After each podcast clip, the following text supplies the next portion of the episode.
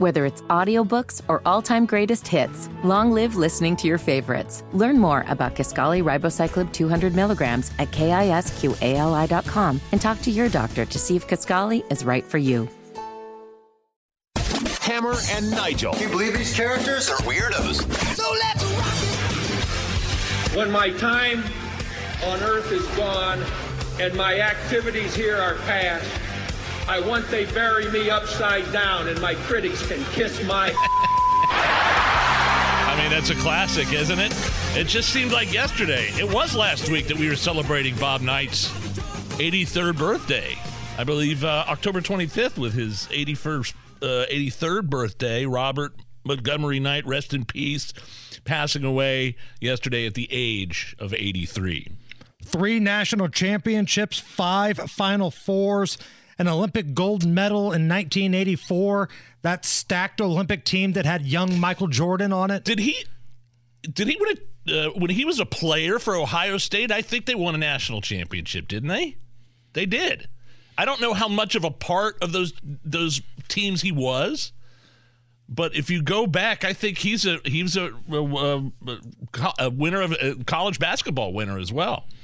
And although he's not born in Indiana. He's not a native Hoosier. Yeah, Man, I think a case could be yeah. made that he's the most famous Hoosier, right? Wasn't born here, but for a long time, if someone says the state of Indiana, what's the first person that comes to your mind? I think for a long time, a stretch of maybe 30 years, the answer was Bob Knight. In terms of sports or just in general? In general. Interesting. In okay. general. I mean, Bob Knight was an institution. I heard Rob Kendall say earlier today, Bob Knight was bigger than the program. Mm. And a lot of people might not like to hear that, but there may be some truth in that. So, Nigel, let me ask you this. Why do you think Bob Knight resonated with so many people here in Indiana? I don't know. I loved I loved the way he coached. I loved the fact that he was a red ass. I loved the fact that he didn't take crap from the refs. I loved the fact that he uh, um, emphasized education and players going to class and the fundamentals. Right. That's that's what I loved about Bob Knight. I'll never forget being you know ten years old watching the '87 championship with my old man and uh, Keith Smart draining that uh, draining that um, last second shot.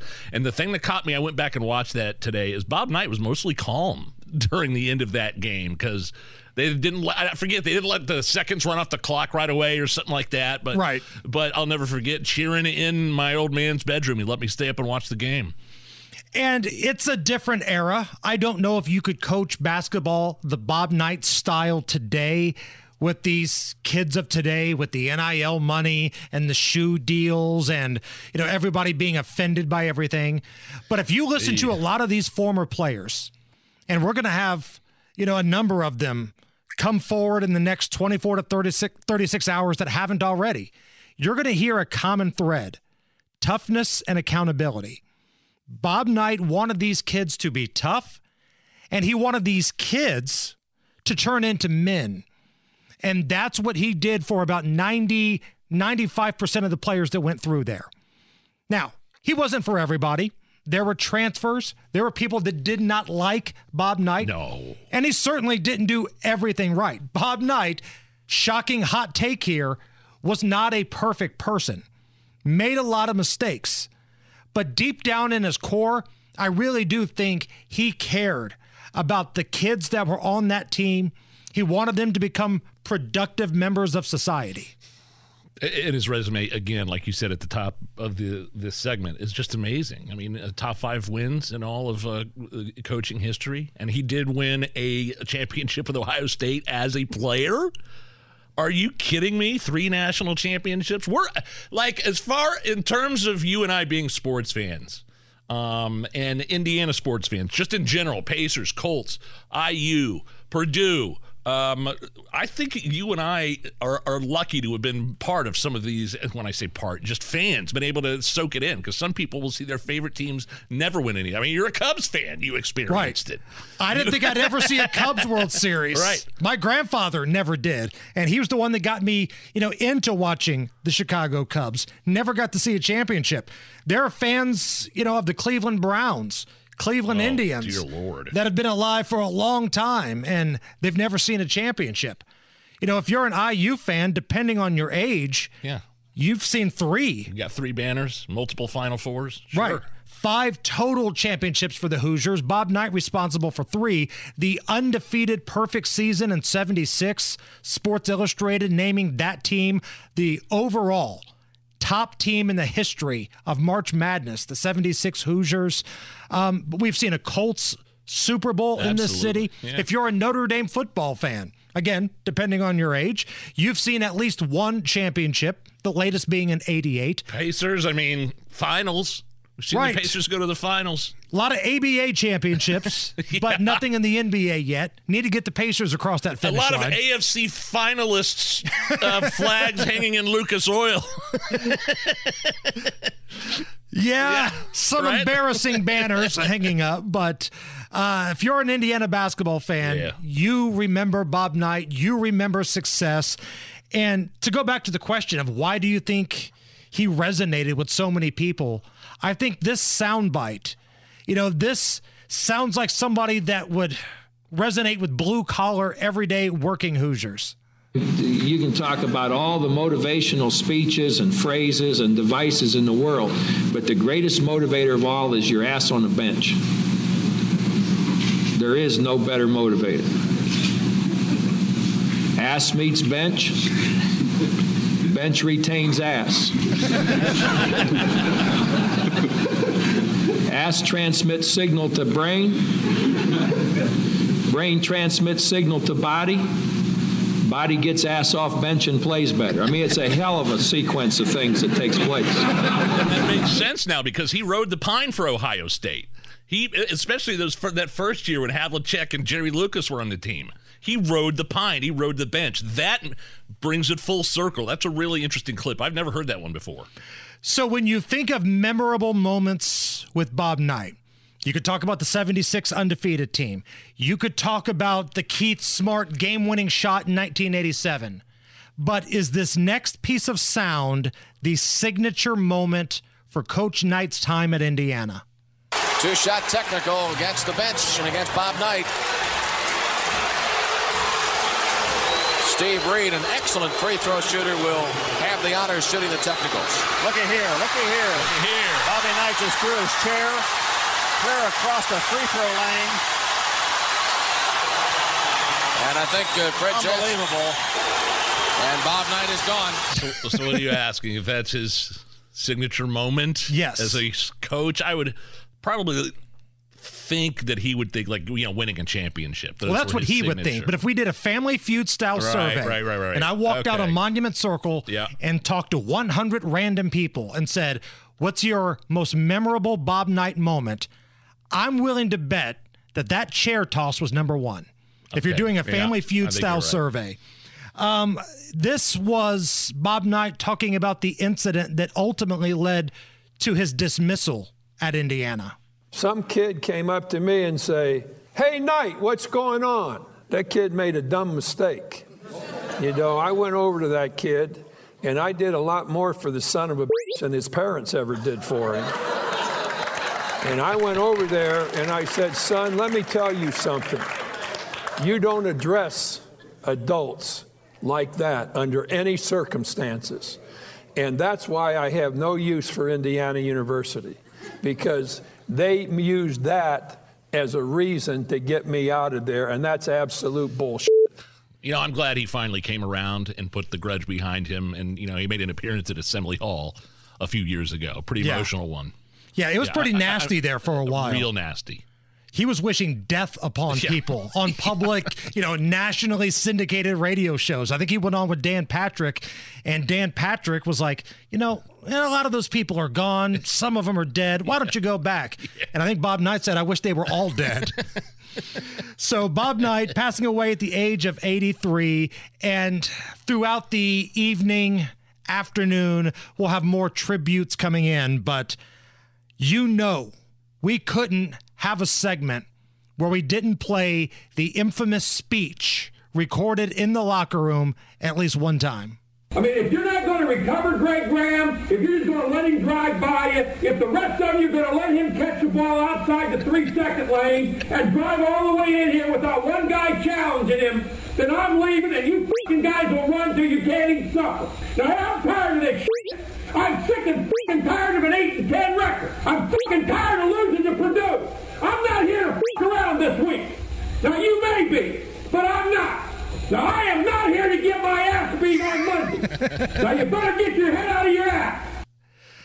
That's actually how our boss, David Wood, talks to Nigel and I before every show. Uh, sick and tired of getting beat by Hank. Sick and tired of losing to B105. I'm not here to mess around this week. Whether it's audiobooks or all-time greatest hits, long live listening to your favorites. Learn more about Kisqali Ribociclib 200 milligrams at kisqali.com and talk to your doctor to see if Kisqali is right for you. You're listening to the Hammer and Nigel Show. My name is Nigel. Jason Hammer right over there. Uh, the Associated Press got their hands on this letter. A little letter sent to President Biden by the mayors of sanctuary cities in LA, New York City, Chicago, and Denver, requesting five billion. Oh, five. bi- That's with the B hammer. Five billion dollars instead of 1.4 billion to help with the what they're calling a migrant crisis because quote our city budgets and local taxpayers bear the brunt of the crisis. Okay, I'm going to raise my hand. Yes. I have a question. Who decided that these cities were going to be sanctuary? Oh, those were the mayors of those cities. Oh, so you're telling me that the same mayors who were virtue signaling a couple of years ago saying, We're a sanctuary city, you're welcome here, the big scary orange man hates you, we love you here. We're not turning you into ice. And now they're turning you in and turning you away and telling the government we need billions of dollars to help take care of these people. That's what's going on here. Almost feels like they didn't think this through. Like they didn't think the migrants, the illegals crossing the border would Oh. call their bluff. But Yeah. there they are. Now, if you take a trip down memory lane, it seems like only yesterday that all the members of the Biden administration, whether it's Joe, whether it's the border czar, Kamala, whether it's Mayorkas or all of them were saying border's fine, there's no invasion, border secure, nothing to worry about. It's way down now. We've now gotten control. Uh, precisely that. The border is closed. Nor could I have been clearer and continue to be so, which is the border is closed. The United States will continue to enforce our laws and secure our border. The border, um, we are working to make the border more secure. You're confident this border is secure? We have a secure border, uh-huh. in that that is a priority for any nation, including ours and our administration. We agree that uh, the border is secure. No, we don't. No. No. Nope, nope, nope, not even close. And now the quote sanctuary cities are asking for five Five billion. billion dollars to help the situation. I believe it was Bruce Willis in Die Hard, or maybe it was Joe Biden that said, and I quote, Welcome to the party, Bal. You're going for a problem. Uh, yeah, I, I think, I mean, millions. It's the numbers in the millions, high millions, uh, since Joe Biden has taken office, and s- several hundred, in the high hundreds of uh, military age men caught on the terror watch list. Who knows how many more have gotten through, not to mention the other one, you know, hundreds of thousands, if not millions, of gotaways. The, the ones that aren't on paper, the ones that didn't use the app, that we don't know who they are, where they are, what their intentions are. My favorite part of the whole situation is that now the state of New York and specifically New York City, they're offering one way tickets, like airfare, one way tickets to get all the migrants yeah. out of the city when it wasn't that long ago. They were claiming that when Governor Abbott was doing that with buses, it was human trafficking. Right. Right. Now they're they're saying, "Hey, where do you want to go?" You, you, name the place. We'll write the ticket. Is uh, Gavin Newsom still investigating the human trafficking that Ron DeSantis was doing in Florida when he put them all on a bus and sent them to Martha's Vineyard in New York and various other places? Haven't heard a whole lot about no, that lately. No. Um, RFK Jr. getting more donations from Donald Trump voters than Joe Biden voters, according to a story in Politico. And this is something we kind of knew would happen once RFK Jr. decided he was going to stay in the race as a third party, as an independent, basically. This was going to hurt Donald Trump more than Joe Biden. And Politico, they analyzed the campaign finance records for Joe Biden, Donald Trump, and RFK Jr. And they found that Kennedy is attracting not just voters who didn't want to support either one of these candidates, but a lot of voters who were in on Donald Trump yeah. even this election cycle. Interesting. So you were you're you, you you've been consistent. I I've been a little I don't know.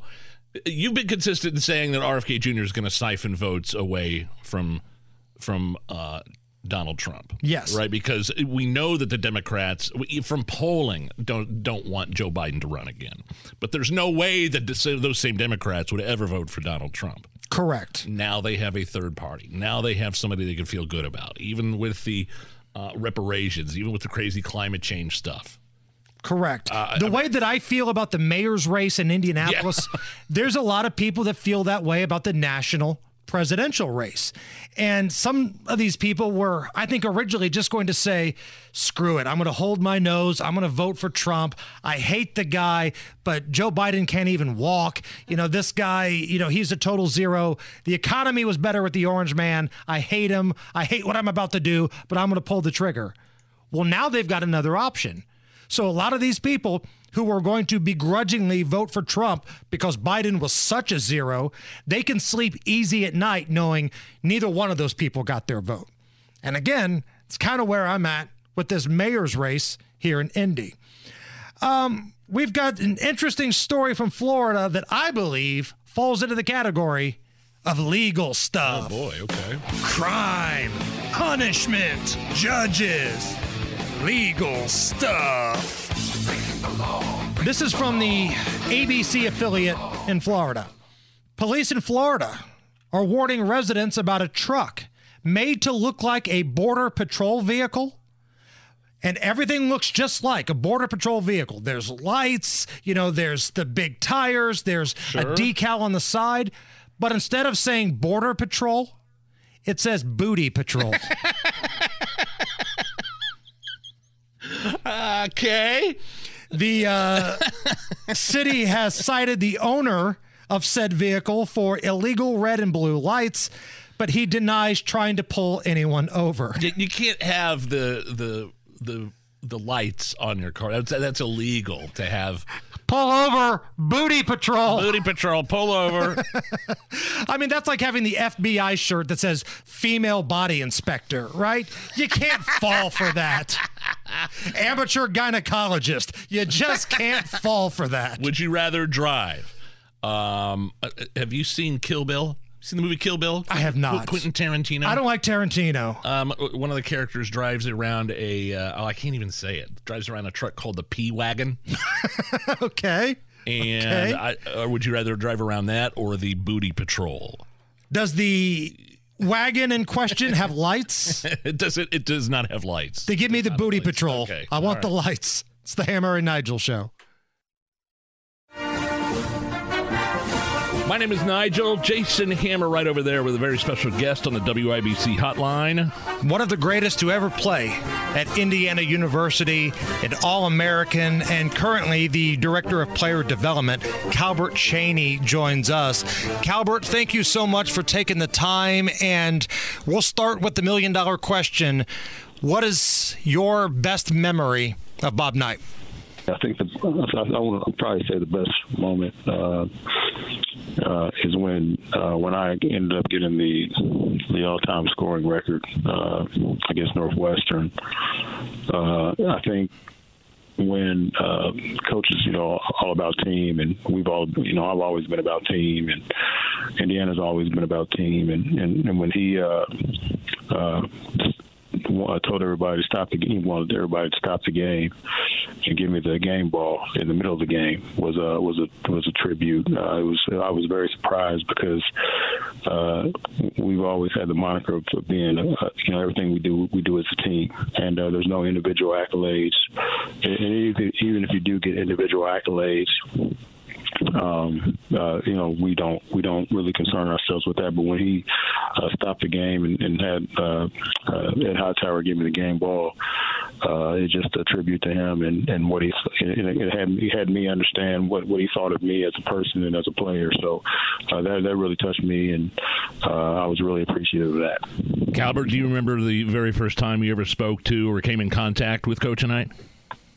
Yeah, uh, it was uh, actually it happened when. Um, when I came on on a recruiting trip. I came to watch uh, watch them play. I think it was Purdue, and uh, they were they uh, and uh, coach went on one one of his one of his little tangents, uh, and and you know, and I think we were in the locker room, and I think he ended up knocking over one of the the water coolers, and uh, know, I was like, man. and then uh, we went in to talk to coach, and like I said, it was like it was like it, when I went in to talk to him, it was like it never happened. But when uh, we, came up on the trip, uh, you know, he just told me to go on and do my thing, and he just wanted to talk to my mom. And uh, my mom, you know, was, a, was a, I think she was the final nail in the coffin in terms of, uh, you know, me want to come here. When she said she had a, you know, the chance to talk to him and everything, uh, you know, she said this is where she wanted me to go, and and uh, you know, and, I, and at the end of the day, this is where I wanted to, wanted to be as well. So, uh, yeah, but it was when I when I saw him, you know, him on one of his tangents, it, I was like, man, I don't know. Doing the right? Am I, am I, am I going to be doing the right thing here? I mean, what's it like being recruited by Bob Knight? Like when he sits down and speaks with you, and you mentioned your mother. Uh, what are the things that he brought up?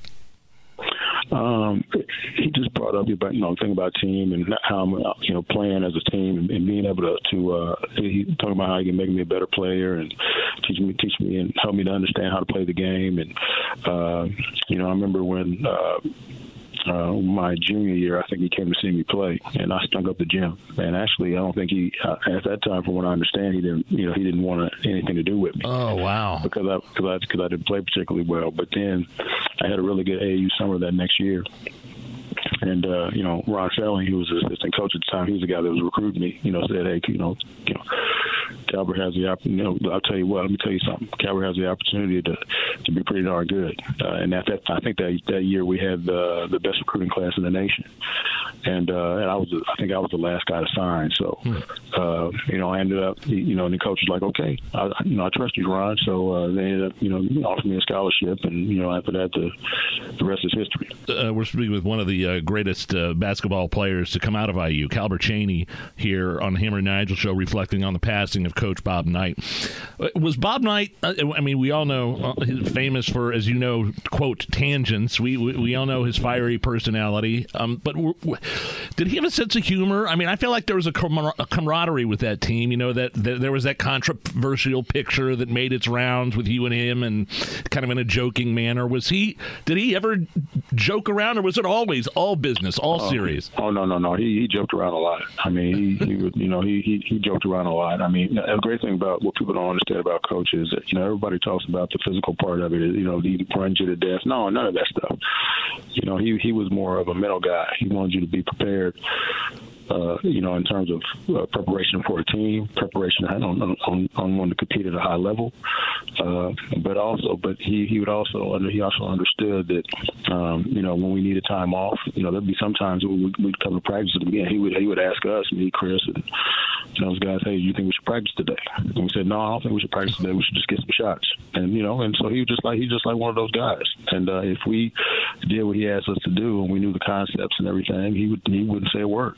But then if you weren't competing at the level he wanted you to compete at, then he's gonna let you know about it. So, uh, and another thing about him, you know, he didn't play favorites. You know, he, he you know he, he treated everybody the same. You know, if you weren't playing well, he's gonna let you know it. Uh, from from you know one to one to twelve, one to fifteen, he didn't care. What advice did you give to like younger players that were coming into the Indiana program? You know, like when the freshmen would come in, and I'm sure they would turn to you and say, "What can we expect from Bob Knight?" You know, we see the videos, you know, we've heard the rants and all this kind of stuff. What advice did you give to younger players coming into the program? Do what he asks you to do. Um, that's it. You know, do a, a you know a learned system. Uh, be all about team. You got to be highly competitive, and you, you got to be highly uh, cerebral uh, in, in what he t- in what he teaches you. Uh, he's a, he's one of the best teachers I've ever been around in terms of coaching. Teaches you the concepts on how to play, and then uh, he holds you to that standard. And uh, you, if you don't, if, if you don't, if you're not, you don't, you don't hold, hold yourself to that standard, or and he sees that you're not holding yourself to that standard, he's gonna let he's gonna let you know about it. So, uh, all I just tell him, all I would say is just you know, like I said, you have to be mentally mentally strong. Obviously, you're gonna be physically prepared, but mentally prepared is, is the most important thing. You talk about being mentally strong, and I'm just wondering, you know, the outside, uh, a lot of hubris from Bob Knight. He looked impervious to criticism. I'm wondering if you ever saw maybe behind the scenes him. Did it ever get to him a little bit? Some of the the criticisms um, behind the scenes. Of course, he would never well, let it show on the outside. Yeah, I never really saw that that yeah. much, as especially the player. I mean, we, you know, he tried to keep that, you yeah. know, he tried to keep all that separate. You know, he he always, when he, you know, got on the floor and down between the lines, he was all about our team, and you know, so whatever. It's just like when we, you know, when we do our jobs you know, we don't let our we don't let the outside stuff or whatever happens on the outside affect our jobs. You know, because you know if we do that, then we allow that to consume us, and you know it affects it affects our, our work or our performance. So uh, he would never he would never let us know that. You know, he would still come in and do his job and, and do it well. Calbert Cheaney is our guest here on the Hammer and Nigel show. Calbert, you kind of alluded to this earlier. Uh, yes, there's all the personality stuff, there's the controversies, fine. But Bob Knight was one of the greatest basketball minds I think this country has ever seen. What did you learn about the game of basketball from Coach Knight? Um, just the simple fact that I mean, I, I keep going back to this. This is just preparation. Uh, the man is is always prepared. It, it, would get to the point to where if we were scouting, if he was ever scouting a team, we were, we were about ready to play Purdue, and we knew what we knew what Purdue was going to run every freaking time they came down the floor uh, because we were that prepared. Or, or, like when it came offensively, you know, we had concepts to our motion offense, and you know, and and, and you know, if, if, if the big if the big was high, it's going to be a down screen. If the big was low, it's going to be a back screen or a flare. Uh, you know, if uh, you know if it's uh, if you post up, you know, you cut through. Uh, so he, he, I think he was ahead of his time in terms of teaching the concepts of playing the games on both on both on both ends of the floor, and that was uh, I think he was ahead of his time, and, I, and that's why I think he's one of the you know the the, most, the smartest coaches I've ever been around. When's the um, when's the last time you talked to Coach Knight? I mean, did you have a relationship with him after your collegiate career oh, yeah. as he was well, entered into the NBA? Yeah, when we started, yeah, I, you know, I would come back there in the summer times and we would we would hang out a little bit. But you know, last uh, last time I saw him was about three weeks ago. Oh. Uh, I went to his house and, and hung out with him a couple for for a couple of hours with him and Pat and Karen. So, uh, so it was good to see him. Uh, uh, but uh, but yeah, it was uh, like I said, coaches. Like I said, he he's one of those guys that he's going to be hard on you. He's going to push you. He's going to he's going to try to get the best out of you. But at the end of the day, when you're done playing for him, he'll do anything for you, and that's what I love about him. Did you ever give Coach crap Calbert, did you ever mouth off back to coach and you know have one of those moments like you know teenage kids, kids in their early twenties have been known to have, and just have a oh, moment yeah, where you clap had, back? Well, yeah, we yeah I clapped back a couple of times when I was here, uh, but you know, you know, but at the end of the day, if you know if you have his respect, you know he'll he he, he we might clap back at one another, but at the end of the day, it's all you know we we're all on the same team, and uh, but yeah, he, he yeah I clapped back a couple, a couple of times, and you know, it, and you know, but but but but some but that's that's part of the, the competitive part. He wants you to be competitive like that. So and that's that's what I really enjoy. I just still in my mind, I see you with that towel, just kind of smacking the backside of Coach Knight during one of those games, Yeah. and he was just cool with it, man. He kind of just sit there with that stoic look on his face. Yeah, yeah, I think that was something set up because you know we had that little issue with the uh, during the shoot around Uh-huh. with, with the with the with the you know the whip incident. But um, you know, and, he, and he, I think he understood, and that was that was part of coach. I mean, he understood that he that it was it was the wrong thing to do, and that's why he we kind of set that up when we were when we felt we had the game in hand against UCLA, and uh, that's why. And I was like, okay, I ain't no. I said, I said I ain't gonna I ain't got no problem with this. I'm going to swing as hard as I can. Love it. That's for the that's for the last three years. Calbert Cheaney, Director of Player Development at Indiana Basketball. Calbert, thank you so much for taking the time to join us here and uh, talk about the legacy of Coach Knight. All right, no no problem, guys. Take care. Have a good day. It's the Hammer and Nigel Show. Whether it's audiobooks or all-time greatest hits, long live listening to your favorites. Learn more about Kisqali Ribociclib 200 milligrams at kisqali.com and talk to your doctor to see if Kisqali is right for you. Right now, we'll go to New Jersey, though. Chicks at a high school in New Jersey were left shocked when they discovered the dudes were circulating fake nudes of them. This, according to the Wall Street Journal, they were using AI.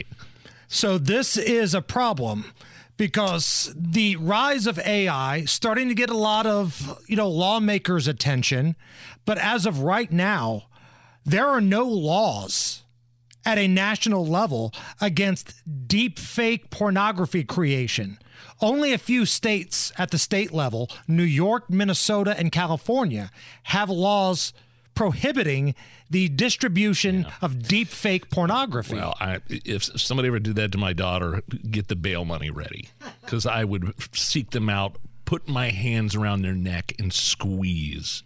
That would enrage me if I was a dad. But I, like, okay, so this is AI technology that is doing this. But haven't we had Photoshop forever? Isn't this just another version of Photoshop that's been around for a long time? Looks a little bit more authentic Okay. though. Yeah, Like I- you know, you could tell good Photoshop from Yes. bad Photoshop. Some of this AI stuff, man. You can't tell. Right. It looks amazing. Uh, so unfortunately, these young ladies, they had, you know, photos of themselves that were totally fake. They were not real nudes, but fake AI generated nudes being sent out to their classmates. And they have no legal course because there's no law on the books in New Jersey where you can file a charge against Yeah, deep well, fake pornography. You know, when there's there's no recourse, that's when you take the law into your own hands, dads. Bingo. Literally. Bingo. Now, Scrawny neck, squeeze it if that ever happened to me. As bad as some things are with AI, there is an upside to artificial intelligence.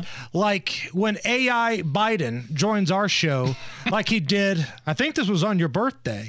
Hey, Nigel, what the hell do you think you're laughing at, pal? You better shut your mouth or you're going to in for a problem.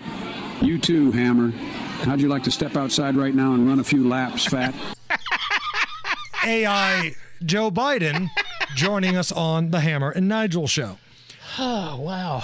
Do you ever get dragged to the theater by the misses? Nah. It's like Lindsay into like plays and Broadway stuff. No. No. Like comedians, maybe sometimes. We went to a comic uh, late last year at Clowes Hall. I forget who it was, though. Well, this may have your attention. What's that? A Broadway musical based on the music of Huey Lewis and the News. Oh, cool. It's coming Yeah. to Broadway. Beginning on Friday, March 29th, 2024, at the James Earl Jones Theater in Broadway. Previews begin for The Heart of Rock and Roll. Yes. A musical based on the music of Huey Lewis and the News. I will be down with that. It's described as like a rom com, and it's perfect for those 30 something couples who not quite sure what they want in life, or those a little bit older who grew up listening to the music of Huey Lewis. Yeah, 30 something. I'm in my late 40s, and and I, I was just a kid when Huey Lewis and the Back to the Future soundtrack came out. Yeah. Like if you're going down the rabbit hole of Huey Lewis songs, the Power of Love, Sure. the big hit from Back to the Future, Yeah. that's the number one hit, right? Is that bigger than the heart of rock and roll, um, working for a living, if this is it? I mean, Huey Lewis is one of those dudes where you don't realize how many hits he has until you start rattling them off. Stuck with you. Stuck with you as a monster. That whole sports album was good. So, in honor of this new Broadway play coming out, Nige, I got a little something for you here. Really? I know you like Huey Lewis. Sure. I know you like Metallica. Oh, yeah, yeah. So, here's a little mashup of both.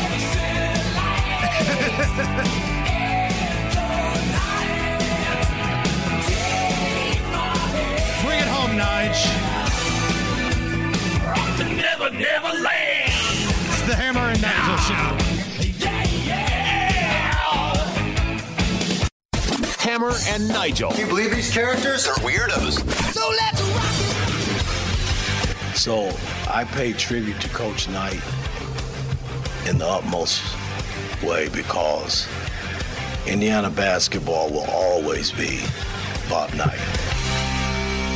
That was current IU head coach and former player under Bob Knight, Mike Woodson there. Uh, more on the passing of the general coming up. My name is Nigel. Jason Hammer right over there. Some news you may have missed yesterday, or and that was pretty big. Well, I guess it's good for Senator Mike Braun. Donald Trump officially endorsing Mike Braun for governor of Indiana in the uh, 2024 election.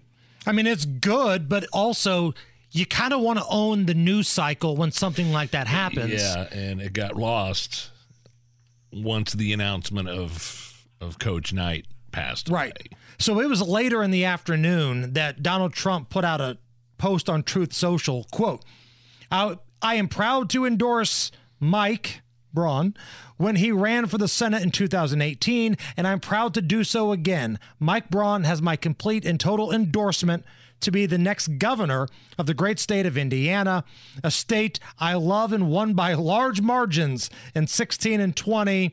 Uh, he goes on to say, uh, Mike Braun working hard to support our law enforcement, secure our borders, and stop the woke fascist mob trying to destroy our country. That's part of a post on Truth Social that Donald Trump put out probably around 5:45ish yesterday. And for about an hour, maybe an hour and a half, it had the news cycle. But then the news about Bob Knight's passing came out and this story was lost. Do you think an endorsement from the former president's a Oh, big deal? Yeah, that's, that's certainly a big deal. Do people get into uh, endorsements though anymore? Well, like I mean, it certainly helped. I mean, Donald Trump did have some success in the midterms. There were a couple of flounders. There were a couple of uh, stinkers there that, that didn't uh, get the win.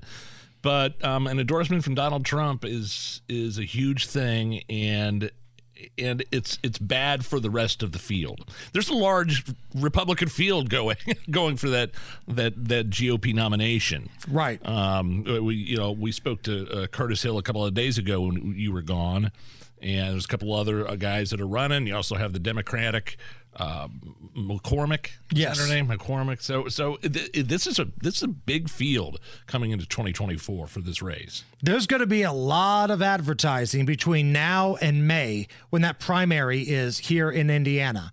And I know it's just now November, but with so many candidates, and some of these candidates, they're pretty well off financially. You know, Mike Braun does pretty well. Uh, Doden does pretty well. Uh, a lot of these guys, Chambers does very well. So there's going to be some money dumped into this race uh, for governor here in Indiana. Now, speaking of Donald Trump, the former president also posted on Truth Social his thoughts about former IU head coach Bob Knight. Quote, the world just lost an incredible person, the great Bobby Knight. He was not just an award winning and record breaking coach, he was loyal to his players, to his state, and to our country. tough as nails, but a big heart. When he endorsed me, it was like the whole great world of Indiana opened up happy and wide. Our hearts and prayers are with his wonderful wife, Karen, and sons, Tim and Pat. Their father was a great man. Got to remember, back in 2016, oh, yeah. Donald Trump, when he was trying to secure the nomination, he campaigned a lot in Indiana. Didn't do so much in 20 as he didn't really need to. But back in 16, Donald Trump was here all the time. And Bobby Knight, who in the past hasn't really spoken out too much in regards of politics, decided to endorse Donald Trump. They did campaign events together. Here is Donald Trump speaking about Bobby Knight. I said, hello. He goes, Trump, this is Bobby Knight, and you got to run for president. Our country needs you. And I said, that's Bobby Knight. That's Bobby Knight. Hello. Like very few people can call up Donald Trump and boss him around. Right. Kind of feels like Bob Knight Yeah. did. Bob Knight was one of a kind, one of those dudes, and the tributes are coming in. Obviously, President Trump, former President Trump, posting on social media. I thought this was really classy. This was a cool move. Purdue, their men's team had an exhibition basketball game up at West Lafayette last night. They did a moment of silence for the coach of their rival. They had a moment of silence at Mackey Arena, and then after the game, Purdue's head coach Matt Painter talked about how Bob Knight and the Indiana program made Purdue better. You know, he made us better. You know, in competition and especially with rivalries, you know, you get everybody's best. And, you know, he always got Purdue's best. We, we knew, like, when we played Indiana, like, you know, you know, you, ha- you had to have your ducks in the row. Like, you know, it was it was going to be a great battle, but you also knew that they were always going to have a game, great game plan. They're always going to be prepared. Um, but that's what great coaches and great competition does, and it makes other programs better. And I think he brought the best out of everybody in this league nationally. Um, and you know, that was the standard. You know, they were the standard. Has did the IU Purdue rivalry in terms of college basketball soften there for a while? Because Well- I feel like it's back. I mean, it's only a rivalry when both teams win. And for a while, Purdue was just beating the brakes off of Indiana. IU's got the banners. Yes. Yes. But over the last decade, as IU was running through coach after coach, Purdue would just beat up on the Hoosiers. That's all you had to say, though. You had to look at those Purdue fans and say banners. But those banners are dusty, but they exist. They're there. Now, listen, I know Purdue takes a lot of heat because they lost to a 16 seed in the tournament and they tend to choke at the tournament.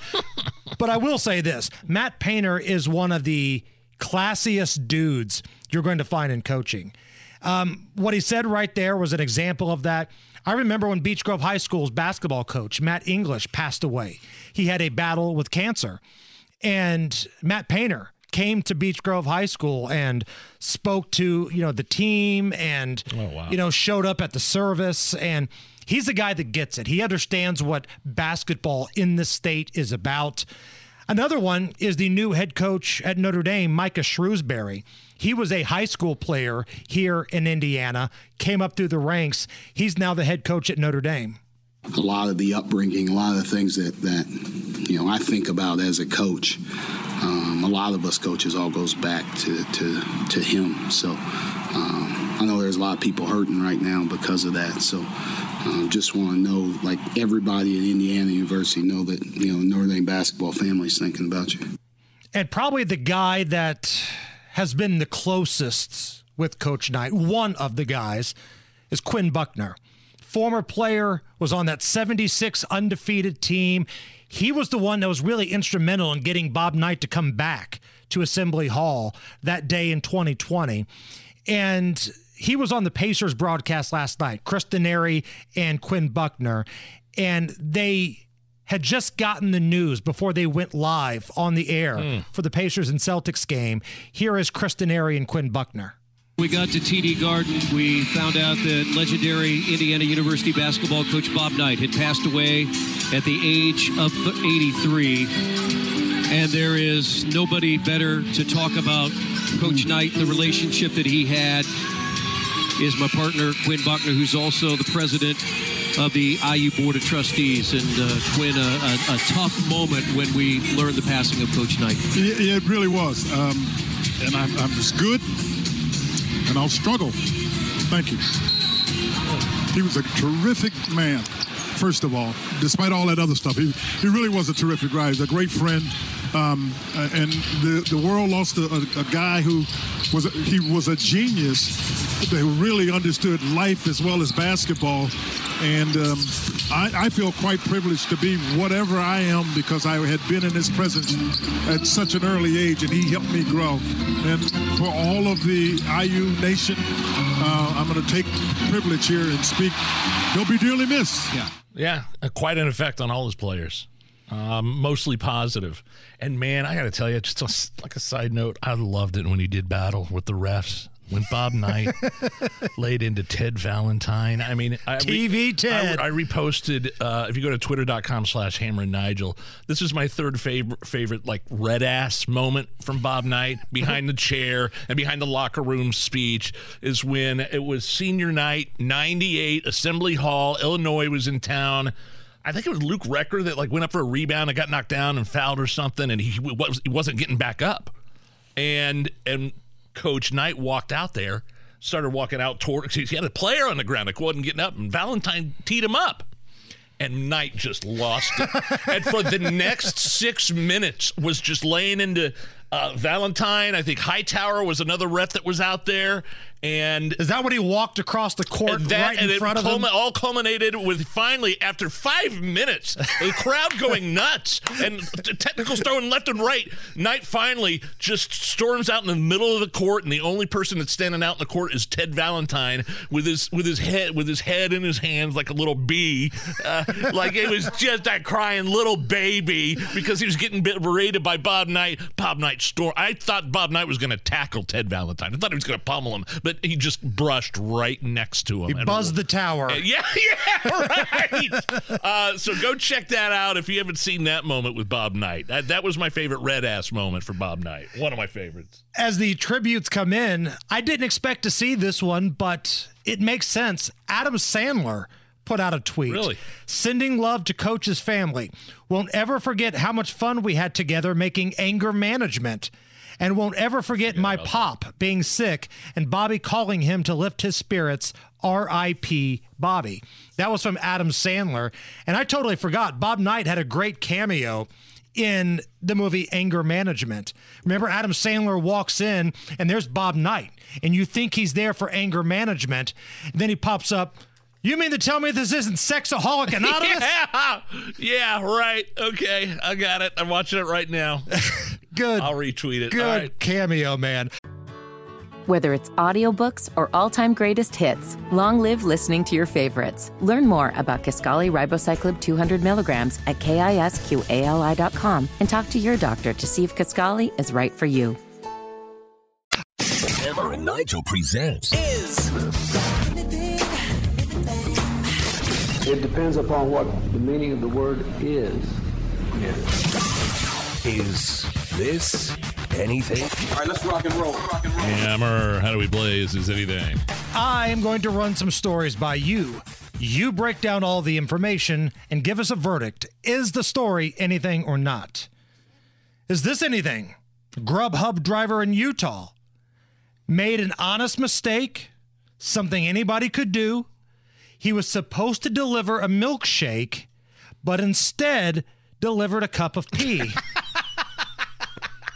I thought you were going to say like he left something off the order. No, no. He forgot the fries or something. There was a customer who ordered fries and a milkshake from Chick Fil A during the uh, via the app. I don't know if you could call this an honest mistake. And instead of getting the milkshake, the customer Caleb got a cup of pee.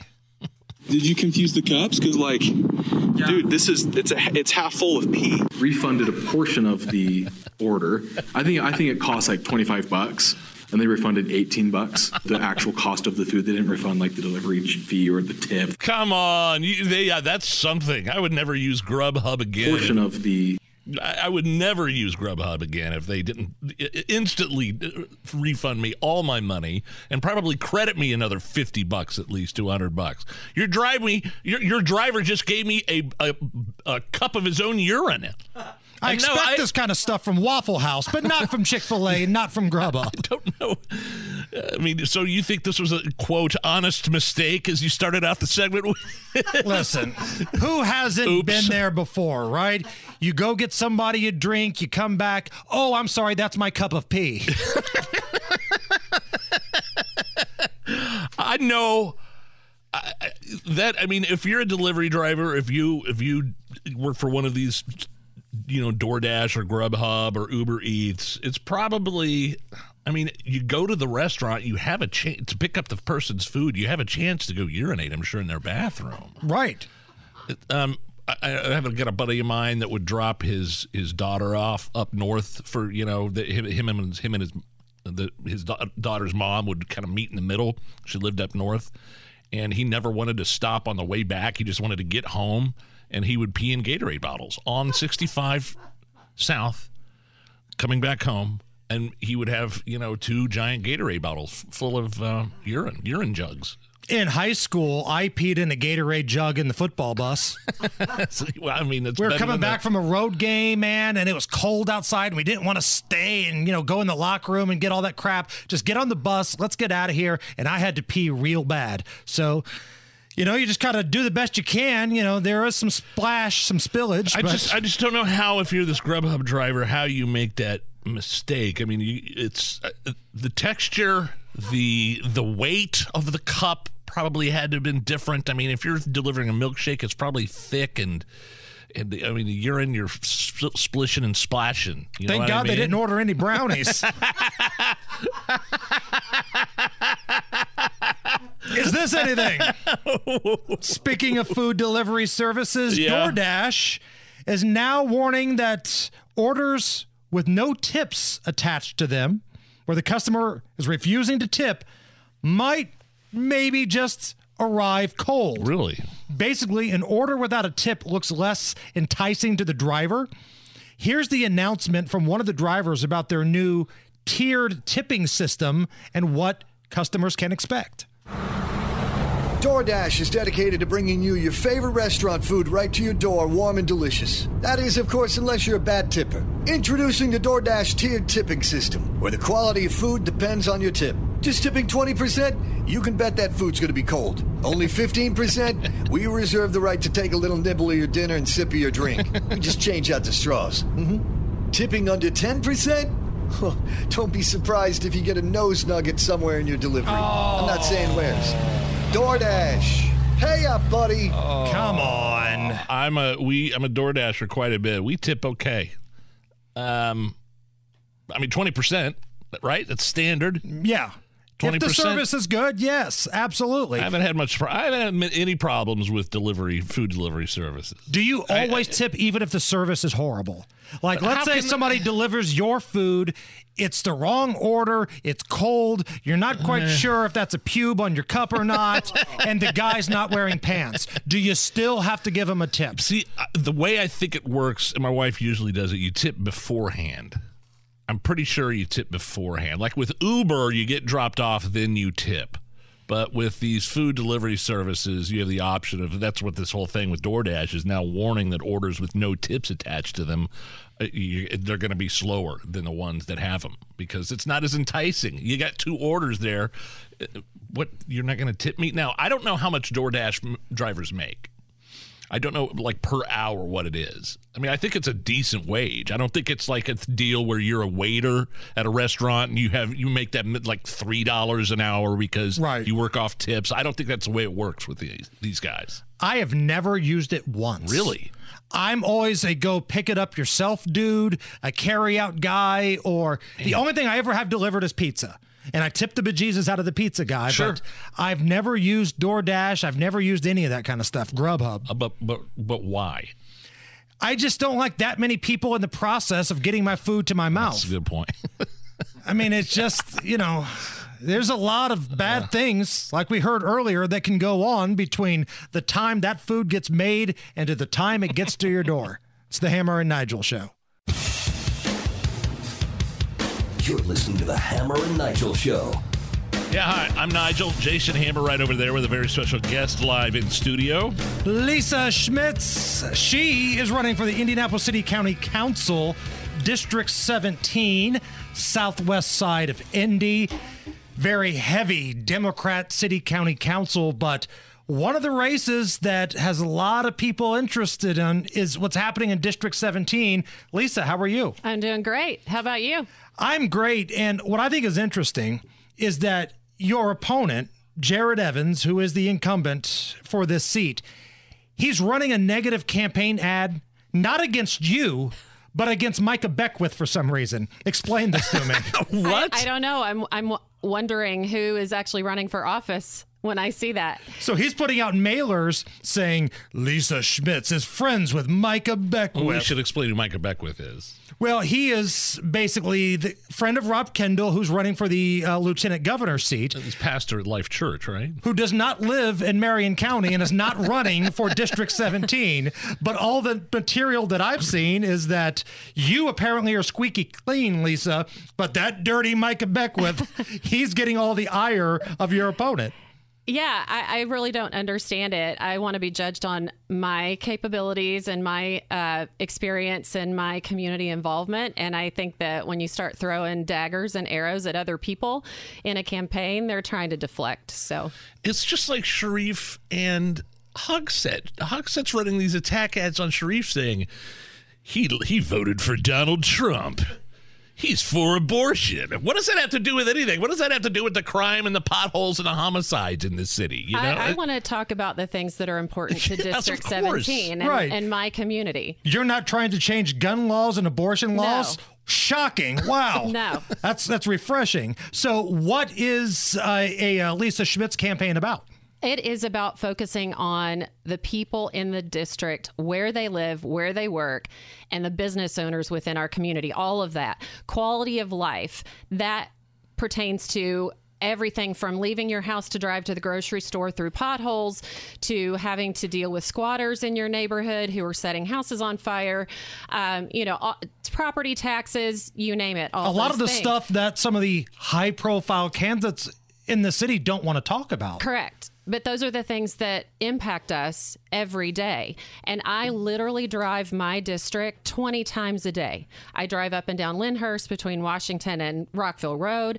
I drive Mars Hill, which is where we live, um, run a nonprofit community center that offers a lot of resources outside of what our original mission was to serve the people in our community. It's a very poverty stricken neighborhood. And so the things I want to focus on are those things that actually impact their day to day life. Now, what is District 17? Like you mentioned the neighborhoods that you, uh, mainly focus on. Right. How far does that go? So the boundaries of District 17, and I do want to clarify this. So thank you for asking. A lot of people don't understand where the boundaries are now that they've been redrawn. So as far west as Raceway Road, south is Troy Avenue, all the way over to Belmont, up to where Washington and Rockville meet, that little triangle. And then just south of Rockville, if you think about the railroad tracks you cross when you go up Lyndhurst, just south of that church, that is the north boundary. All the way over to just east of Country Club, up to 10th Street, and then down Raceway. So, northwest corner is where Gillespie Florist is at 10th and Raceway. Okay. And then all the way down uh, the Troy and Belmont there's not even a street there. So That's this is kind of a Ben Davis, Wayne De- Township, Decatur Central, almost no Decatur, no. Decatur. Okay, right. So that's what's confusing because the way the map is drawn right now, it does include part of Decatur, but now this is all Wayne Township. But I, I say all Wayne Township, but it is not all of Wayne Township. Is the family uh, video still over there?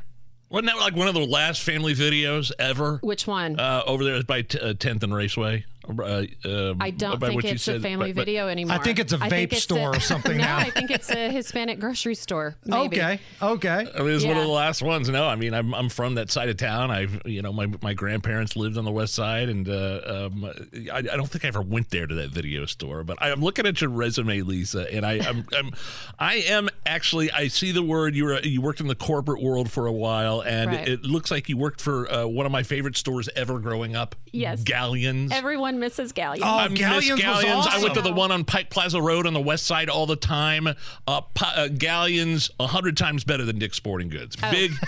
I will not go Big into thing. Dick's Sporting Goods. No? No. We can cross them off the list of Yeah. potential sponsors for this program. Thanks, Nigel, Lisa. Appreciate that. we, we had a quote uh, when we were being bought out that I will not repeat on air, but I'm sure you can imagine. I think we used can to put two and two together. Yes. well, to speak to your comment about my resume, I do feel very fortunate that I've been able to work for, for some amazing companies. And I would be remiss if I didn't say I have on red today in honor of Bobby Knight. I'm a basketball fan. Um, I'm from Arkansas. I was one of the people running out of our house in 1994 when Arkansas won against Duke. And so, huge basketball fan, but respect his leadership and um, the way that he commanded discipline and respect. But Indiana is so known for two main sports the Indy 500 and basketball.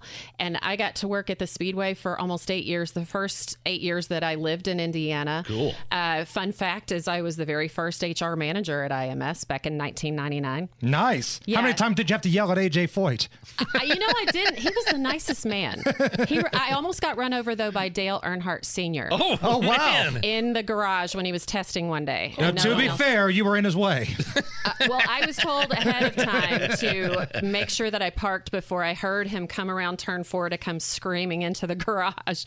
So I, I could tell he was coming. I stayed out of the way. Lisa Schmitz is our guest. She is running for a City County Council, uh, District 17, against Jared Evans.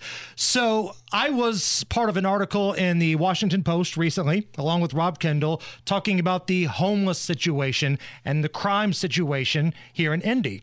A lot of people take that as you're ripping on the city. It's not the case. I love Indianapolis. I live here. My family's here. I work here. I remember what this city was like just a number of years ago, how vibrant it was. I don't feel like that's the case anymore, Lisa. What can be done at a city county council level to make things better in Indy? Well, before I give you my answer to that question, I want to agree with you. And I want to tell you that when I moved here in 1995, and we came here to look at the city. It was right before Circle Centre opened. Downtown was really becoming the cool place to be. Um, we decided to move here intentionally because of the fact that there was so much opportunity, a lot to do. It was a beautiful city. If I was in the process of doing that right now, I don't know that I would make the same decision. And to the responsibilities of city government and leadership, including the council, we need to come up with ways to help this problem and i heard you guys talking about it earlier today. I think we have different categories of problem within problems within the homeless community but providing number one a place for them to go. We don't have a central state anymore. We don't have a place for these people to actually go.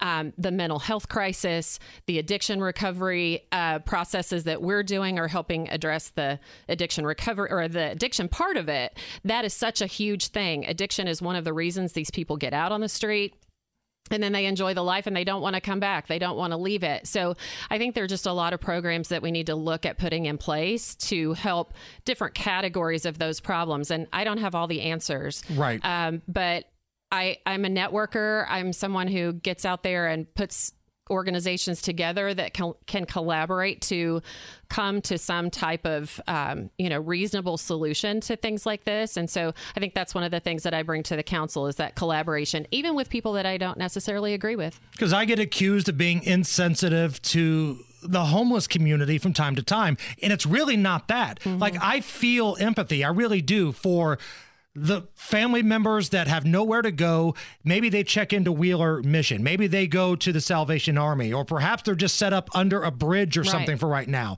To me, that's different than the people you see out here in Monument Circle that are aggressive panhandlers that just want money for drugs. Right, I agree.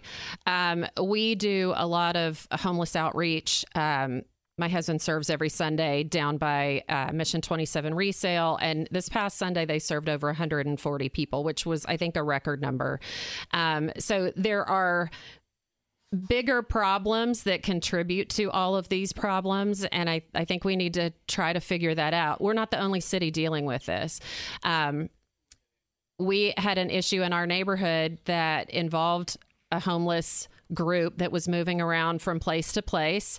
And one of the things that contributes to this is property owners not being held accountable for either fixing the property and selling it or boarding it up to the point that no one can get in it and squat in it.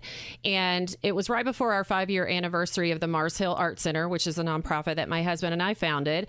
And my husband went over and talked to these people and said, Hey, we're going to have an event. We're going to be giving out free meals. If you guys need a meal, come on down. So we've engaged with these people to try to provide resources or connect them.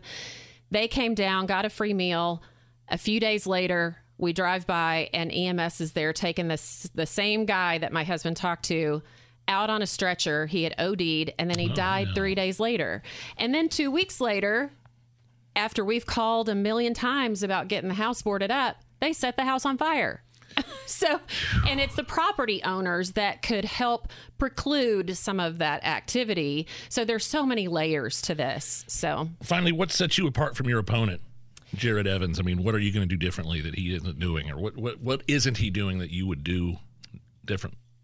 Engaging with the people where they live, where they work, and focusing on our district and not on things downtown, like a big hotel downtown that Mm. doesn't have an impact on our residents. In fact, um, the reason that I was inspired to run was after us as a as a nonprofit and me as a small business owner trying to connect to a couple of counselors to get help within our community. And we were basically shut down told that if we didn't have enough people in our community to get involved in these community meetings and crime watch and all that that they're not going to pay attention to us because it looks like we don't care about our community and we're not involved. Um, we we were told so many things like that dismissed um, talked to rudely other constituents were talked about rudely with us. And i i just don't think that that's appropriate from someone in that position. And i i think that i can do a better job. And i think i can listen and come with some solutions and just talk to people. I've had so many people that have said i can't believe you knocked on my door or i can't believe you called me back. Um, and then a businessman the other day looked at me and he goes you're the one i've seen on my postcards. And i said yeah i am. And he's like you came in? I said, I sure did. And that's what we're supposed to do as public servants, right? Um, not focus on. Yeah, says a lot that they were shocked. He, he, he was very shocked. Um, I did have to explain to him, though, I, I teach a stretching and movement class to 80 year olds. And so I was dressed for my movement class. And so I think I looked out of context from my postcard. so, And I love the reaction. Like you knock on somebody's door. Wow, I can't believe you're knocking on my door. Yeah. I do it. God, I can't believe you're knocking on my door. Where can people get more information, Lisa? lisaforindy.com. I'm on Facebook and Instagram at Lisa for Indy. And, you know, when you look my information up online, you go to my website, you'll find my phone number and my email and reach out. I will I will call you back, I'll email you back and happy to hear from folks that have questions. Southwest side, there you go. Lisa Schmitz, City County Council, District 17. Lisa, thank you. Thank you guys. It's the Hammer and Nigel show. Whether it's audiobooks or all-time greatest hits, long live listening to your favorites. Learn more about Kisqali Ribociclib 200 milligrams at kisqali.com and talk to your doctor to see if Kisqali is right for you.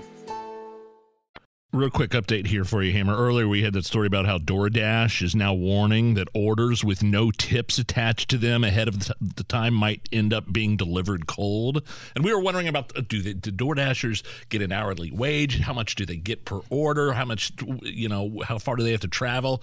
Uh, quick update. Matt, hey guys, I'm a DoorDasher. Just wanted to let you guys know that I'm depending on the time that that on depending on the time of day and distance that you have to drive to make the delivery. We make as little as two dollars per delivery. Add on the fact that we don't get an hourly wage. Sometimes we work four hours only to make a couple of deliveries and go home with six or eight dollars in our pockets. So we depend on our tips. And when we say please tip us, we don't say that because we're trying to get rich. We say that because we're trying to survive. So that is a, a perspective from a DoorDasher right there. Man, the whole thing sounds like a racket because the drivers aren't making crap. I know the restaurants themselves Exactly, they- often complain that, you know, it's not really productive for them to do it. Profitable for them to do. Yeah. The company of DoorDash or whoever it is, Grubhub, they're making a killing on this thing. I mean, that's an absolute racket. That stinks. I'm excited for our next guest. Yeah, I mean, he's a legend. mean- he is an absolute legend. That term gets thrown around a lot, but when you think of IU basketball, there's not many names ahead of the list of Steve Alford. I mean, I'm, I'm, I'm, I'm sad under the conditions of which we're having him as a guest to talk about the passing of Coach Bob Knight, but I really like I really like Coach Alford. Yes, he's the head coach of uh, Nevada right now, and uh, national champion, All American, and Olympic gold medalist under Bob Knight. We're going to have a great conversation with Steve Alford when we come back. This is the Hammer and Nigel Show. Hammer and Nigel. Can you believe these characters are weirdos? So let's rock My name is Nigel. Jason Hammer right over there with a very special guest on the hotline. One of the biggest names to ever play basketball at Indiana. He was an All American. He was a national champion. He won an Olympic gold medal. Steve Alford joins us. Coach, how are you? I'm fine, thank you. So, obviously, the biggest story in Indiana and maybe across the sports world is the passing of your former coach, Bob Knight. When you heard the news, Steve, take me through the emotions that went through your mind. Yeah, uh, obviously a tough day yesterday. I learned about it uh, right before we had a scrimmage, uh, an exhibition game, and we were in pregame meal, so I had to dismiss myself from pregame meal. My associate head coach, Craig Neal, who's an Indiana guy himself, played at Georgia Tech for Bobby Cremins, and we're on the same Indiana All Star team. And uh, fortunate to learn it from him instead of uh, the internet or otherwise. So just really tough. Um, you know, you grow up in Indiana. You, uh, I was fortunate to play for my dad at New Castle, and all of my individual workouts, all my dreams, all my prayers were that I, I twofold. I, I want to be good enough to play for my dad, and I wanted to be good enough to hopefully play for Coach Knight at Indiana. And so when you just start thinking about all those things now at the age of 58, um, you start reflecting about you know all those things you did as a youngster, and then uh, the impact that somebody like Coach Knight's had on your career. When was the first time that Coach came to watch you play as a high school basketball player? Do you remember? Well, that's how I'm getting older. But uh, Stew Robinson was a, a senior uh, at Madison Heights. I was a junior at New Castle, and he came to the field house. Um, uh, the largest and finest, by the way. Um, right.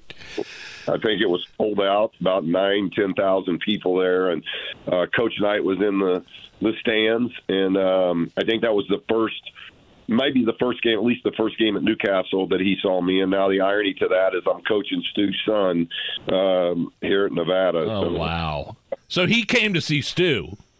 Yeah, yeah. Stew, uh, Stew is already committed. Um, I think Stew is already committed, and I think I was already committed as well because I committed before my junior year. So it was Oh. two two guys that would end up spending uh, three years. We, we Stew and I were in the same backcourt for three years, so um, it was a good game for Coach to come up to. Steve, what was your relationship like with Coach during your time at Indiana?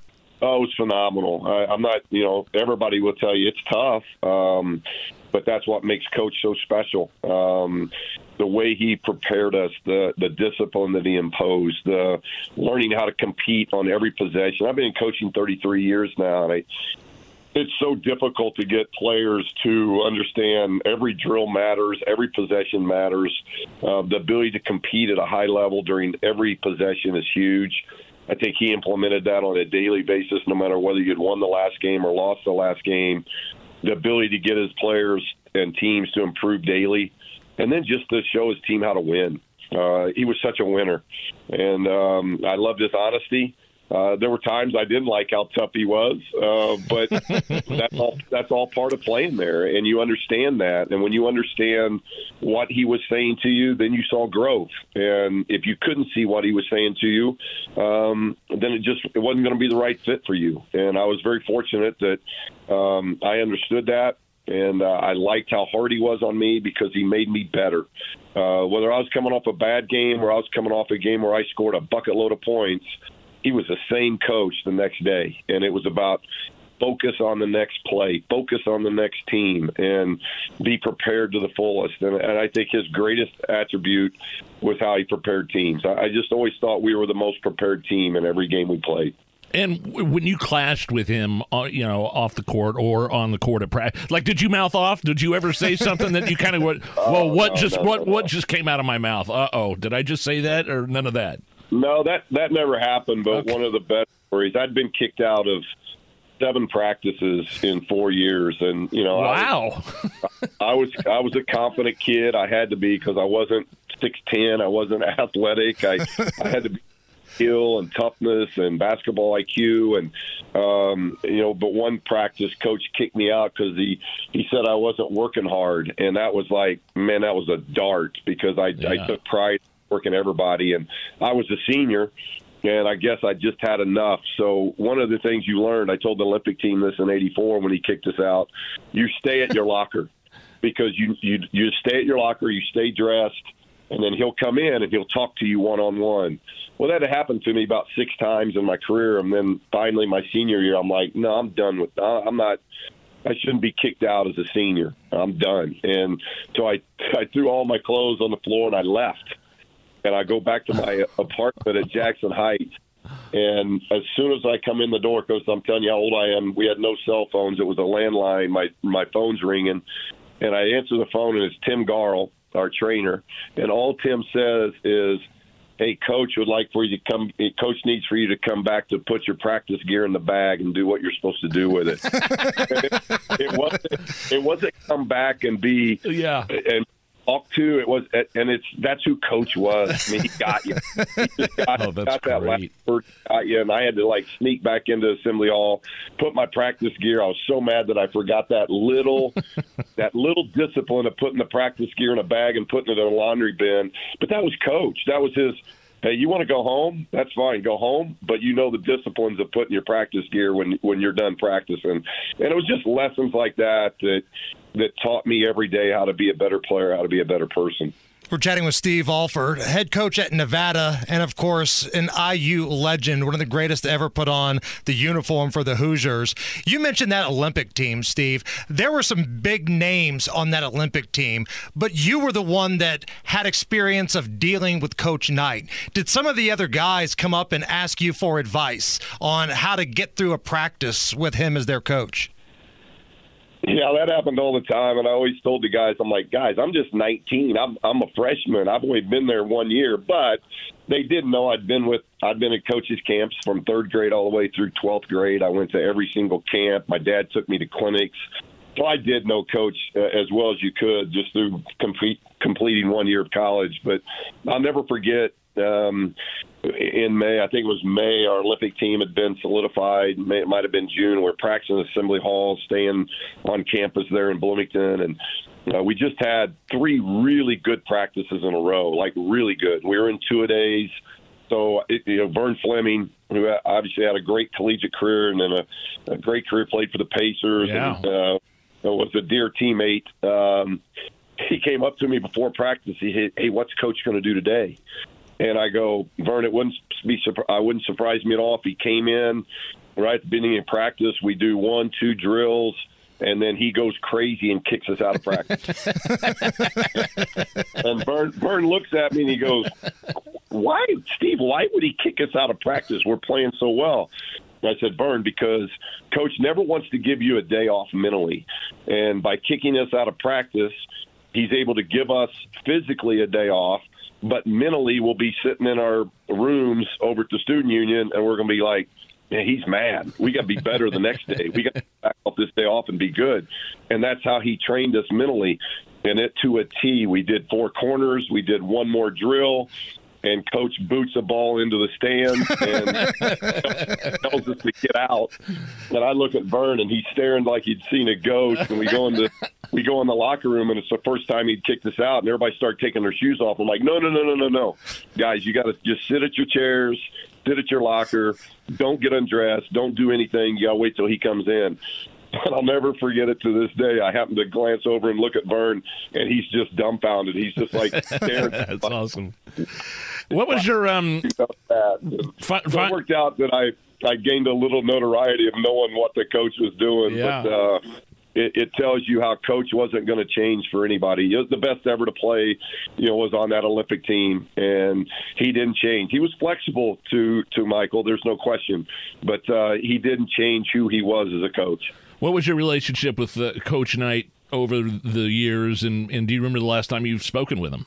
Oh yeah, I, I was back seeing him uh, a month ago, and oh, obviously wow. not in, uh, not in very good health at all. Right. And um, when I get back in the summers, I've tried I've tried to see him, and um, his health has been declining. And I was able to spend about three hours with Pat, which was his son, which was was a lot of fun for both of us, just reminiscing about things because he was in junior high when I was playing uh, at Indiana. But coach has always been so close to me, and um, every time I've needed him or called upon him, he's been there to help. Um, he was he was instrumental in um, moving me to New Mexico and, and being able to work for Doc Schmidly and an incredible president and that he had at Texas Tech and uh, he was always there. Whether my my start my college coaching career was Manchester, he had my teams down there. I go to Missouri State and he he he schedules Missouri State in his tournament. I go to Iowa, which becomes a conflicting time because now we're competing against each other in the Big Ten, and you know he does things like the handshake that the media was all looking for. He comes in a different way to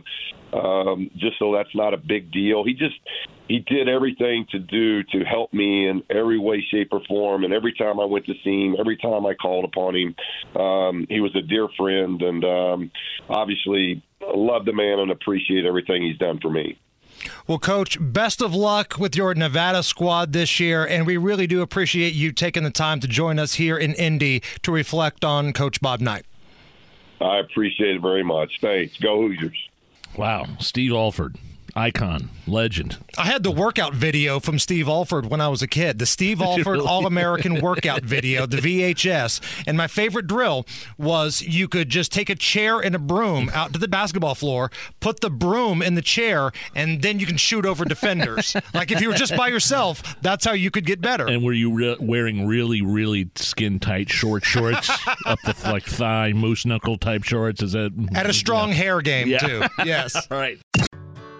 Whether it's audiobooks or all-time greatest hits, long live listening to your favorites. Learn more about Kisqali Ribociclib 200 milligrams at kisqali.com and talk to your doctor to see if Kisqali is right for you. Are you really okay with this? Are you okay? Everything's gonna be okay. Are you okay? Yeah, I'm fine. I'm pretty far from okay. Are you okay with this? On the Hammer and Nigel oh, yeah! I have a feeling I know the answer to this one, Hammer. Uh, the Alabama Supreme Court said that the state can now execute an inmate with nitrogen gas. That's a method that hasn't been used to carry out a death sentence at all. Are you okay with this? Yes. and Governor Holcomb, are you listening? I don't want to hear any more crap about, well, we don't have the lethal ingredients. We don't have the lethal cocktail. yes, you do. Yes, you do. And I'm telling you, Nige, I don't care who becomes the next governor, whether it's Curtis Hill, whether it's Mike Braun. I do not care. Let's get back to killing bad guys again. Some of these bad guys on death row that are completely 100% out of appeals. Benjamin Ritchie, the cop killer from my hometown. I hate even saying his yeah. name because he gets off on it, but he needs to die. I wish that guy were dead. He brings nothing to the human race. Absolutely nothing. One of the great scumbags of all time. He's out of appeals and he's sitting back on death row and he thinks he's a big celebrity in there. What are they waiting for? Well, that's a great question. So I'm looking at this way they want to do things in Alabama with uh, nitrogen. Under this proposed method, the inmate would be forced to breathe only nitrogen, depriving them of the oxygen they need to uh, function. Now, from what I'm reading, this is a painless way yeah. for these bad guys to go which I don't really care about. I don't really care about the feelings of some of these heinous monsters. This guy in Alabama uh, got the death sentence for being a contract killer and murdering a woman. So I'm here for this. If the excuse is, well, we can't execute some of these death row people, we don't have the lethal ingredients. You can get nitrogen. You can get a firing squad. You can do a hanging. There are a number of ways you But can do this. It doesn't matter what way you're executed. There's a number of opponents of the death penalty that say it doesn't deter death penalty the people that would uh, commit a crime, and that it's inhumane. That's my favorite part. Yeah, it's inhumane to the brutal killer that uh, murdered a woman or killed a cop or did something.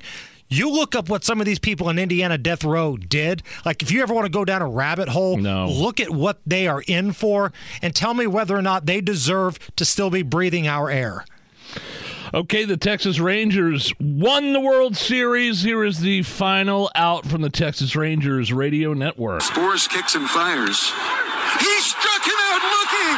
It's over. It's over. The Rangers have won the World Series. Ranger fans, you're not dreaming. The Rangers are the World Series champions. After 52 years in Texas, 63 years of the franchise. The wait is over. And the celebration has begun. it's a big deal. Are you okay with the Texas Rangers winning the World Series? Yes, I am. Um, I always like it when first timers get in there, and I have no beef with the Texas Rangers. That's fine. Great team, good young talent mixed with some veterans. And honestly, as long as it's not the St. Louis Cardinals or the Chicago White Sox, if it can't be my Cubs, Sure. you know, or even the Reds. My old man is a big diehard Reds fan. Uh, if it can't be one of those teams, then I'm fine with the Rangers. It wasn't the Yankees. It wasn't the Red Sox. It was the Texas Rangers. It was their first one. Now, does this move the needle at all for you, Nige? Because the ratings for this World Series were trash. Really? Why were they trash? Why? I, mean, what is it about baseball that's it's just? I mean, are these teams not resonating with a certain segment of the? I mean, Arizona Diamondbacks, Right. That's, The Rangers I mean, and Diamondbacks. I don't know if you asked a casual fan, can you name a player on either Yeah. one of these teams? You know, I mean, there's if- no marketable superstar. It, it- I mean, if the Yankees would have been in there, would have been better ratings. Yes, it would have Yeah. been. And again, when I say marketable superstar, the Rangers got some badasses, but does the average fan know who Corey Seager is? Probably not. Maybe, maybe not. Do you ever, but- do you really ever think about how lucky we are as fans, sports fans here in Indiana? How we've we've we've experienced, you know, if you like IU, we've experienced um, uh, college basketball championships, we've experienced Super Bowl championships. You're a huge Cubs fan. You uh, you've been waiting all your life for the Cubs to win the World Series, which happened a few years ago. I think we're pretty lucky as as Indiana sports fans as that goes. Notre right? Dame fans, Notre you, Dame, of you know, course. witnessed a uh, championship back in '88, I believe it was. My old man grew up watching the Big Red Machine, and then he got another one in 1990. Yeah. I'm still waiting on the Pacers. I've seen the Pacers get to the finals, Finals, yeah. against the Lakers, but man, I want to see a Pacer championship before I check out. All right, coming up next, Rob Kendall. He is standing by, ready to go off the rails. Why is he shirtless doing push-ups in the hallway? And when did he start smoking? I don't, I don't know if he's that fired up and needs to calm down. It's a pack of Marlboro Unfilters. That's laying right next to him there. I want you to get up right now and go to the window, open it, and stick your head out and yell, I'm as mad as hell, and I'm not going to take this anymore. And now, Hammer and Nigel go off the rails with Rob Kendall. Noise pollution.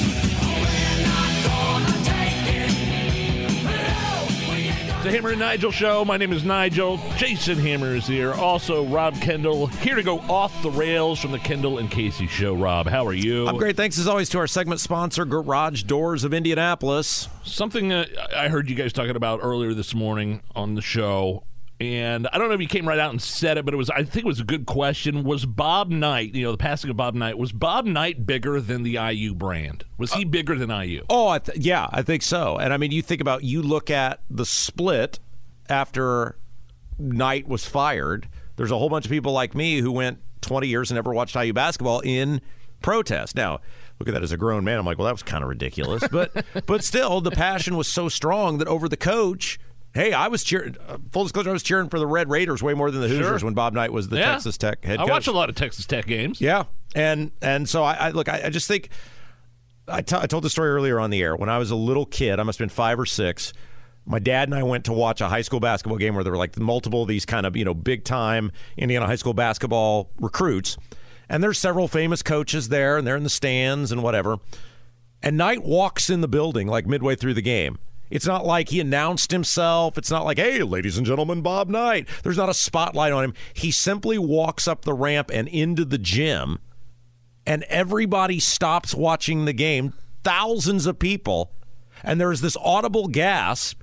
Like the air was sucked out of the room almost. And everybody just starts looking at this guy just standing in the corner by himself and nobody's watching the game anymore. I mean that was Bob Knight. He was bigger than he was bigger than the program itself. And just a few minutes ago we spoke with Steve Alford and did you catch part of that conversation where he says when he was coming up as a, you know, pretty good high school basketball player. He just wanted to play for his dad and Bob Knight. It wasn't I wanted to play for Indiana. Yeah. It's I wanted to be good Oh, enough yeah. to play for my dad and Bob Knight. he named individuals. Remember the famous Damon Bailey thing after he wins that state championship? I'm Knight's boy now is the the famous quote that oh, will wow. live on forever. I mean, look at Bob Knight is on the Mount Rushmore of all time Indiana people, right? If you were to take four people that most, and we've done this before on our, our show with you, if you take the people who most define when people think of Indiana, Bob Knight is is up there. I mean, I Right. don't know. Maybe if you count Lincoln being from Indiana, maybe he's ahead of of Knight. But I mean, there's not many people. And the thing is, he was flawed. He's not perfect. I don't think anybody in this room is saying Bob Knight was perfect and you can't criticize him in any way. But about 95% of the players, if you listen to them speak, they are willing to run through a wall for that dude. Like he made them work, he taught them life lessons, made them go to class, you know, was all about toughness. Every player that we've spoken to today and every interview that I've heard over the last 24 hours, those were the things that all were the common denominator. Yeah, and uh, again, you just look at it's more than just the success as a coach. It was the persona as the person, right? There was so much intrigue, you know, kind of just urban legend. I mean, You said it earlier. Uh, maybe sort of became a caricature of Right. himself. Sure. I mean, he's in the anger management movie, uh, you know, with Adam Sandler. It's just all of these things about. And look, about here is how I would define Bob Knight. And I think when we go, the number one thing you leave behind is how did you make other people feel? And yes, Bob Knight punched a cop in Puerto Rico. Yes, Bob Knight, you know, allegedly stuck some soiled toilet paper in some kid's face. Bob Knight, you know, threw a potted plant allegedly across the, uh, you know, the athletic office. Bob Had Knight some threw- interesting thoughts on sexual assault. I mean, all of these things. But for the average person, especially people our age, a little older, our memories of him are 95% super fond, and he's the guy who made us feel good about staying up late on school nights to watch IU basketball and doing that with your parents and going to IU basketball games and the joys of winning and then shooting hoops in the driveway pretending to be Calbert Cheaney or Steve Alford and uh, you know it's just Bob Knight created that right and and so if 95% to 5% is is positive, great, warm, incredible feelings. That's a pretty good life. I wonder, and I asked Calbert Cheaney the same thing. I, he was seemed impervious to criticism and or pressure. Uh, and I asked Calbert, I was like, "Did you ever see anything behind the scenes that said otherwise?" He goes, "Oh no, no, no, no, no." The criticism, at least we never saw. I mean, i maybe wonder if that's more of a question for his family, for Pat Knight. I mean, I wonder if it, it got to him at all. Do you think it ever, ever really took a toll on on Coach Knight? So Jay Bilas wrote an interesting article for ESPN last night. It's a fabulous piece. Bilas uh, played for Duke and then has been a commentator and writer at ESPN for years. He did uh, basketball with Knight when Knight worked at ESPN, and he tells this story about how when Tom Crean first got elected or elected, selected to be IU's coach, they have you know he does this big thing when he gets picked about hey we love Bob Knight, we want Bob Knight to come back. All the people that did this to you are gone. We love you. Come on back. And they play this game in the I think it was in Madison Square Garden. Knight's doing the game for ESPN or the the commentary or the you know Right. side Color, of the yeah. pregame show whatever. IU wins and everybody's encouraging Knight. Hey. Go into the locker room and see those guys and tell them they did a great job. Crean loves you. None of these people are here anymore. You would just it would bring the house down if you went in there. And Knight said, No, no, I don't I don't want to make it about me. And according to Bilas, Tony LaRussa calls him manager for the Cardinals at the time and says, "You got to you got to do this, Bob. You know, they they love you. You're you're great." And finally he just snaps at LaRussa and says something to the effect of, "Darn it, I'm not over it yet." And I think that is the only time where you really saw that oh. something bothered Bob Knight, which he was so hurt the way he left IU. because he loved that place so much, and maybe he was a little disappointed in himself. I don't know, but the fact that he went down for "Hey Knight, what's up?" Just seemed Yeah. like an unfair ending Right. to, to Bob Knight, didn't it? Right. And there definitely was some angst. Like that interview that he did with Dan Patrick, where he went on a national radio show and said, I hope everybody there dies. Like in terms of the people that let him go at Indiana. It, it's and uh, maybe it's like, and who knows? You know, the bell tolls for all of us here eventually, and who knows how each one of us will go out. But it's like, you know, I look at it as I've given everything I have to this radio station for seven years, and I'd like to think that'll be ultimately rewarded. But uh, the reality is, we work in radio, and there'll come a time where they'll tell you Oh, your yeah. services are no longer required. It's probably part of what Knight felt, but picture doing it for 29 years, right? Where Right. every day you come in and you love your job and you love the people around and you give everything you possibly can to something, and then to be told, oh, and let's face it again, of all the stuff they let him do, and then for grabbing some kid's arm, they were looking to get rid of him, and he knew that, and so yeah, it just uh, it just sucks. That's the way he went out. And this kind of happens whenever a high profile figure passes away. You've got people writing things on social media. Sports writer in the Indy Star writes this backhanded uh story about Bob Knight, former sports reporters in this city almost celebrating the fact that Bob Knight has passed away. Your thoughts on those type of people? Because it's not just with Bob Knight. You'll see it I'm sure when Donald Trump ultimately passes away or Joe Biden, whoever, the people that like to crap on you the moment that you die. Well, and uh, you know, it's no different than these people who are having aneurysms because we were in the Washington Post yesterday. I mean, it's just people who look for misery. Like, where is the the excuse to be miserable in all of this? And I will pursue that avenue. And what was the Washington Post story in case people don't and hear? were you the focal point of that story? Because I couldn't. I saw the screenshot Yeah. of you guys being mentioned, and Hammer, you were mentioned. That, that must have been the when you do your daily hit with them. uh, no, What- it was what- safety guy, right? The uh, the what do yeah, they the call focal them? point was one of the safety ambassadors, like the Aldi's version of the 10 point coalition that Hogsett hired to walk around the city.